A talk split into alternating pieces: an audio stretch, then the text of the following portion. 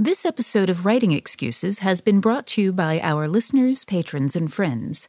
If you would like to learn how to support this podcast, visit www.patreon.com slash writingexcuses. Season 11, Episode 42. This is Writing Excuses, drama as subgenre. 15 minutes long. Because you're in a hurry. And we're on a ship. I'm Brandon on a ship. I'm Mary on a ship. I'm Dan, at least near the ship. and I'm Howard on way too much caffeine. So we are here on the Writing Excuses Cruise 2016.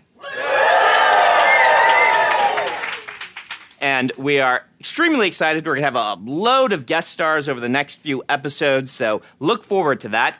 Today, it's just us warming up as we talk about drama as subgenre, which, as I considered it, I thought might be one of the hardest ones to talk about because every story has drama as a subgenre. So, how do we even approach this? How do we talk about it when it's basically just, yes, this is every story ever written? Um, well, it's quick- not. uh, Very quick, in case anyone is listening to this episode and didn't listen to the last one, when we say drama, what we mean really is character change. Yep. Main character changing over time. Yeah, which is why I'm like, no, no, Brandon. It's, Okay. it- you're wrong. I'm wrong. Sherlock Holmes does not contain drama. okay. Um, the, the new Sherlock Holmes does. The original Sherlock Holmes does not. You are correct. Most most James Bond stories do not. A lot of a lot of these kind of primal person solving problems. Um, they don't have a lot of change Right. over time. Um, however, we are using those just as a way to define the difference between stories that do not contain drama as Yeah. subgenre in order to look at the ones that do contain drama as subgenre. Well, I think Sherlock Holmes is a great example to Yes. look at. Yeah. Uh, because the original ones, the focus was on the mystery, it- Yep. or you know, how, whatever subgenre we're looking at, um, whatever elemental genre, mystery, thriller. And the modern ones still have that, and they still primarily are mysteries, but they're also very interested in his character. Yep. And they want to give him these specific traits, and they want to watch as he reacts. Um, and I think that for the most part, you know, looking at both of the modern Sherlock series, they've done a pretty good job by establishing here is his problem, and here are the way the people around him react to that, and let's watch him deal with it. Um, so let's talk about that then. Drama as subgenre. This is something I look to put in almost every longer work Yeah. that I write uh, because a character change is a basic component of a compelling story. It's not the only thing that makes a story compelling, but how do you do this without having it overshadow the main plot? Uh, Sherlock, let's look at that. These are primary relationships slash mysteries. I, I think one thing to look at is that, that one of the ways that you can signal to an audience that it is a subgenre rather than a primary genre is when you introduce that conflict. Okay. Um, when when we're talking about the the issues in a story, it's not the order in which they happen on a timeline. It's the order in which the audience becomes aware of it. So if we begin with using Sherlock still as our example, if we begin with dead body on the floor, Right. that signals to the audience our primary driver is going to be mystery. And then if we introduce the conflict between Holmes and Watson as whether or not Holmes is capable of being a good friend, that is our secondary driver. And we might we might invest more in that because we, we really like the two characters, mm-hmm. depending on how far we are into it. But it, it's a way of signaling to the audience kind of which one is going to be the major driver and what sort of ride we're in for. Okay. One of my favorite episodes of Elementary uh, is the one in which Holmes, at the end of the episode, must confess to the police chief that he has been an addict and has been in rehab, and it's something that he was hiding. And the police chief's response is, Well, I knew that. I figured you'd tell me about it as soon as you were ready. I'm not an idiot. I'm not going to not do my homework. But the moment where Holmes humbles himself and apologizes and says that was wonderful. And for the entire episode, we'd been worried about Holmes's actual physical health because, you know, he's, he's been kidnapped. Oh no, what's going to happen? Um, but this secondary crisis was every bit as, impo- as, as important and far more poignant. Well, and that's that's a really good uh, example as well. That when we say that you're using something as a subgenre, it doesn't have to be a major secondary driving plot. It can be something that that comes up just in a scene, just a, a pivot point for the character. It doesn't have to be. It does not necessarily have to be something that is a through line all the way through, through the the story. All right, so let me ask you this. What does it add? Why are you going to be doing this as a subgenre? I think it's an obvious question, perhaps, but I want to pitch it to you because we started off by talking about successful stories that don't do it. Uh, Isaac Asimov, it would be another good example. A lot of his short stories are not about character change, they are about interacting with the technology. These were very successful stories, so why would you add this? Well, so with the John Cleaver books, um, there's six of them, and it's split into two trilogies. My goal with book one and then again with book four to kick off both trilogies was to introduce the character and get you to know who he is. And neither of those books he really changes very much. They're about how his weird personality and his mental illness cause him to interact with the world.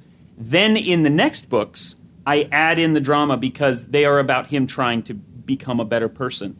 And almost without question, people's favorite books are the later ones rather than the two that kick off a trilogy because they connect with the character more. You know, if I'm going to put you on the spot, one really good thing you've done with both of those is I feel like at the end of the first one, of the three, you give some hook or indication at the end that John is in a darker place than he's been, and he's you are worried that the next book is going to be a downward spiral for him.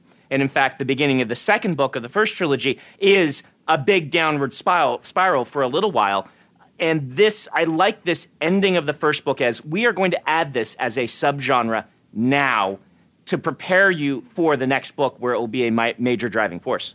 You know, another good example of, of uh, drama as a subgenre is in the uh, uh, Miles Vorkosigan novels um, uh, Mirror Dance, in which uh, the novel opens and we have this sense of our hero, Miles, and the things, the changes that he has undergone and the changes he is looking forward to undergoing.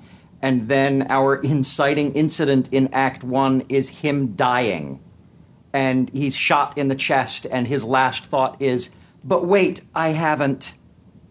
And I gasped and realized, But I, I want him to change. I want him to get to do those things. I don't care that he's dead. I mean, I care that he's dead. I care that these things aren't going to happen. There's a piece of that story. There's this drama that I wanted to watch unfold, and now I don't get to. Well, I think that's a big part of it is the emotion that comes from that. You know, mm-hmm. someone being dead is sad because of all the things that they don't get to do anymore and because of all the interactions they don't get to have. And so focusing on that emotional aspect that comes from the drama gives weight to the other things that happen in the story. Yeah, I think, and I think a lot of that is also related to the the relationship that we have with the character. One of the things that I talk about when I'm, I'm talking to people actually about branding and, and trying to figure out you know- Me? That joke Yes. never gets old.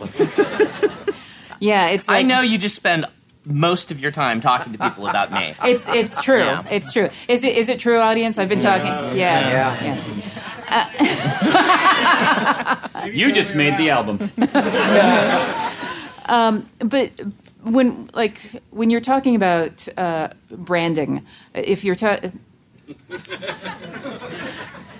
and when you're talking about branding and coffee, When you're talking about building a brand, thank you. I just like watching him giggle, which the only people on the video feed can see. Yes, right. If you're not benefiting from the video feed. But like, if, for those of you who drink coffee, um, you, you've got your favorite coffee shop, and you go to that coffee shop not because of the coffee. The coffee is the main genre. You go to the coffee shop because of the subgenre, which is your relationship with the barista. You know that that this having having any place that you're a regular and they recognize you when you come in, you're there because of the subgenre. And and I think that that is also true with fiction. That one of the things that happens if you can have a character that is going through change is that that empathy and that connection to the character, that relationship that you as the reader form with the character, gives you a, a greater hook and tie-in to to the main genre because you want to see them succeed the same way you want to see a friend or anyone else that you have a relationship succeed with Uh, and and it gets also back to that thing Cory Doctorow was talking about last season or two seasons ago about um, hacking your brain, which we talk about a lot now.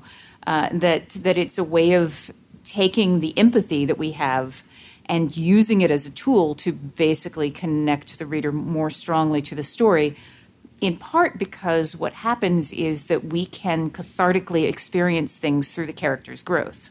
Yeah, yeah, exactly. Um, What's the easiest choice you can make? Window instead of middle seat? Picking a vendor who sends a great gift basket? Outsourcing business tasks you hate? What about selling with Shopify? Whether you're selling a little or a lot, Shopify helps you do your thing, however you cha-ching. Shopify is the global commerce platform that helps you sell at every stage of your business. From the launch your online shop stage to the first real life store stage, all the way to the did we just hit a million orders stage. Shopify's there to help you grow. Whether you're selling scented soap or offering outdoor outfits, Shopify helps you sell. Wherever and whatever you're selling, Shopify's got you covered. Sign up for a $1 per month trial period at shopify.com slash try. Go to shopify.com slash try now to grow your business, no matter what stage you're in. Shopify.com slash try. I really like where this is going, but I need to stop it for a minute to talk about our book of the week, which is a very important book of the week because it is Ghost Talkers. Yay! So, This is the best audience. and why don't you tell us about Ghost Talkers, Mary? All right, so Ghost Talkers is um, is a novel what I wrote. Uh, um, it is set during the, the Great War. It's 1916, the Battle of the Somme. The British Intelligence Department has connected with a group of mediums and has established something called the Spirit Corps. So when soldiers die, they are conditioned to report in, and the British Intelligence Department is getting instant troop updates from their ghosts. Uh, and when the book starts, we learn that there is a traitor and that uh, the Germans are trying to figure out what's going on, and things go downhill from there. The book is awesome. I read it. I actually listened to it um, by Mary. If you guys have never listened to Mary read one of her books to you, an audiobook, it is incredible because she does great voices and all this stuff, but it's also like your friend Mary reading you a bedtime story. Uh, it's really cool. Ghost Talkers is not a bedtime story. oh, it, it is. It is. If you if you like creepy stuff. Um, I really love the book. In fact, we are going to be doing a project in depth on Ghost Talkers, which is why we wanted to promo it this week. Because next week we'll be doing a Q and A uh, about um, drama, and then the week after is a project in depth. And so this is your spoiler warning for two weeks from now. We are going to go and dig into this book and how Mary wrote it and all of that nitty gritty stuff. And you will want to have read the book by then. Because there are giant ass spoilers that we are totally going to talk about. That is very true. So, this is your warning. Uh, book of the week is Ghost Talkers, and in two weeks, we are going to do Project in Depth on it. All right, so as usual, I want to talk um, more about the writing side in the second half of the podcast. I want to talk about how to do this. Specifically, how do you prepare for a character journey? How do you, when you're, you're building your plot, you've got your main story, you're like, I want each character, at least this is what I do, I want each character to change a little bit during the course of the story. How do you decide how they're going to change? How do you make that happen through the course of the book? Uh, how do you go about it? I think about it in terms of um, who the character wants to be. Like, we all have an idea of who our perfect self is. Huh. And there is usually something within ourselves that is, uh, that is inconsistent with that perfect self. Um, my, my, my fatal flaw um, is vanity, uh, which anyone who's spent any time with me can spot. You know, mine is pride. You wouldn't have been able to figure that No, out, would no, you? yeah, yeah. The- I wonder. I wonder why. How Yeah. about you guys? Mine is awesome. You were really good at that question when they asked you your be- worst flaw during an interview, huh? Yeah. Yeah, I'm just too awesome, and everyone else will feel bad. Yeah. yeah. That's doesn't work. And I, he stole mine. Delivery. My fatal flaw is being later than Howard. so No, no, Mary wasn't done yet. yeah, but but the point being that this this gives you a a point of dissatisfaction for the character. What is the thing about themselves that they find lacking? And then that gives me an opportunity to challenge them on those points and find ways in which uh, the the plot highlights that that fatal flaw and it also gives the character an internal struggle that they want to overcome. And that, that I think for me is one of the, the key things about these drama things is that it is about an internal struggle with the character that then manifests in an out- external way. That's that's brilliant. I love that. And the thing. Oh, go ahead. Yeah, we're just building on that real quick. Uh, long ago, one of the audio engineering principles I learned was the customer always knows when there's a problem, but never knows what the solution is. And having a character who, you know, I know what their fatal flaw is, um, their opinion of how they need to change in order to reach their perfect self often needs to be wrong so that they can have a moment of discovery where they realize that the solution they've been driving for is actually the problem. They've Yeah. been pushing in the wrong way. And those moments are some of the most wonderful because for me, those are the moments that are most like my real life. When you wake up and realize, oh, this person I've been trying to be does not exist by virtue of me doing this over and over again. I need to change in a way that I didn't expect. Yeah. And I love this as subgenre. In fact, I prefer this in most stories as subgenre because stories, I mean, we mentioned King Lear earlier um, on the, the first podcast about this. It's a great story. It's my favorite Shakespeare. You, you can't go wrong with that. But at the same time, if everything is about this character's fatal, fatal flaw, sometimes it just gets dreary. It gets overwhelming. It gets preachy. Mm-hmm. And but when it's subgenre and a character is learning something about themselves suddenly as they go about this larger project, and you learn something like uh, I often bring up Star Wars. I love the original Star Wars when Luke turns off the targeting computer. Right? That's been a very subtle thing of lear- Luke learning to trust himself and trust in the Force and becoming, you know, it's the call to adventure in the final moment where he's like, all right, I'm going to step up and, and accept the call to be a Jedi. That's the moment he does it. And it is really subtle through the entire film. He turns it off. You cheer. You don't even know why. In some cases, it's like the John Williams music. And you're like, it's cool music. I will cheer. And as you think about it, you're like, oh, he said yes to being a Jedi right then.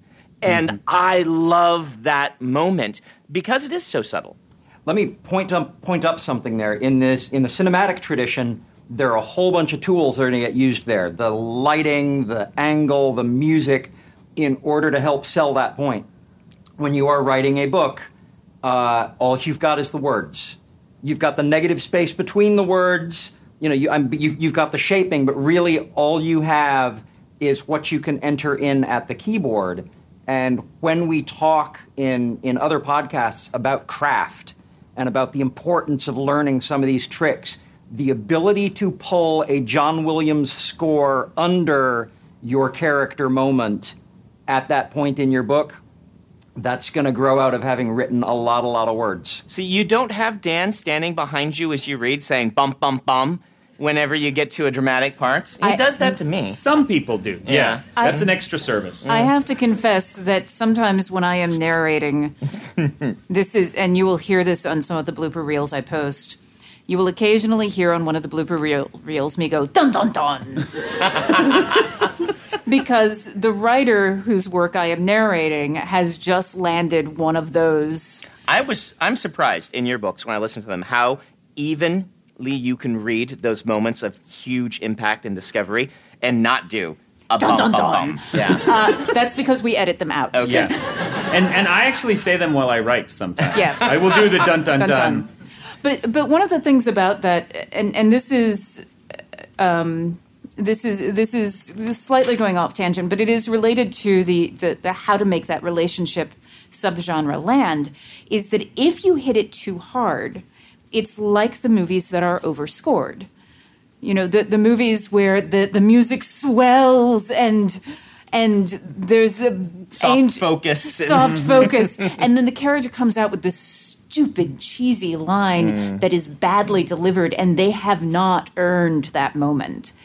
And that is one of the things that when you're writing, that when you have that moment where you want the, uh, the that that emphasis to be there that sometimes we feel like we have to hit it really really hard and a lot of times the answer is to pull back a little bit Yeah. Yeah, I would W- agree. one of my favorite movies of all time is No Country for Old Men. Oh, yeah. Which has no so- score. There's no music at all. And watching that, I've learned so much about how to deliver those moments honestly by seeing how they do it without relying on the special effects and the music. yeah, they. That's actually a really good point I'd never considered. Is watching how a lot of times commercials will do this, and uh, and television shows and things they'll cheat. Uh, or uh, internet shorts where they're like, "Here's the music, you should feel something," and I am not there with them, and I actually laugh at them. Yeah. At these moments. Saving Private Ryan made me actively angry because it made me cry and they did not earn it. And I knew that what was happening was cinematic tricks. And, and I'm like, God, yeah. We Cursing. are out of time on this episode. Mary ruined it. We're gonna we're gonna cut it right there. Um, uh, we're gonna give it back to Mary dangerously to give us some homework. All right. So we have been talking about the ways in which a character's internal conflict affects the people around them. What I want you to think about as, as your starting example is you know when you're driving someplace and you're having an intense car conversation about something really heavy, while at the same time having to navigate. So you have two conflicts going on simultaneously. You have an emotional conflict and a logistical conflict. What I want you to do is I want you to look at your manuscript and take two scenes that have different conflicts. One is emotional and related to the character's internal drama, and the other is a logistical one. And I want you to combine them so that those two things happen in the same scene in concert. And your character is going to be bouncing back and forth between dealing with those two things. Their emotional state is going to affect the way they approach the logistical problems. So I want you to try to blend those two things to make that subgenre happen within a single scene. Awesome. And our audience, you guys are awesome too. Thank you guys so much. This has been Writing Excuses. You're out of excuses. Now go write. Writing Excuses is a Dragonsteel production, jointly hosted by Brandon Sanderson, Dan Wells, Mary Robinette Kowal, and Howard Tayler. This episode was mastered by Alex Jackson. If you aren't familiar with Locus Magazine, they're a long standing and respected website, magazine archive, and resource for science fiction, fantasy, and horror. Basically, they're the industry magazine for our genre. They also run the annual Locus Awards, a top tier award that recognizes new, diverse, and excellent voices in speculative fiction. They tell the storyteller's stories through author interviews, book reviews, curated reading lists, international industry news, obituaries, and more. Locus has meant a lot to me, both personally and professionally. In my career, I've been interviewed by them, and I've also turned to them as a source of understanding who is involved in the industry. Locus is holding their annual fundraising drive to keep their doors open, lights on, and future bright. I'll be contributing to their crowdfunding campaign by donating a cutscene, some original art, and a couple of other things like do you want to do a one on one chat with me? So join me in supporting Locus.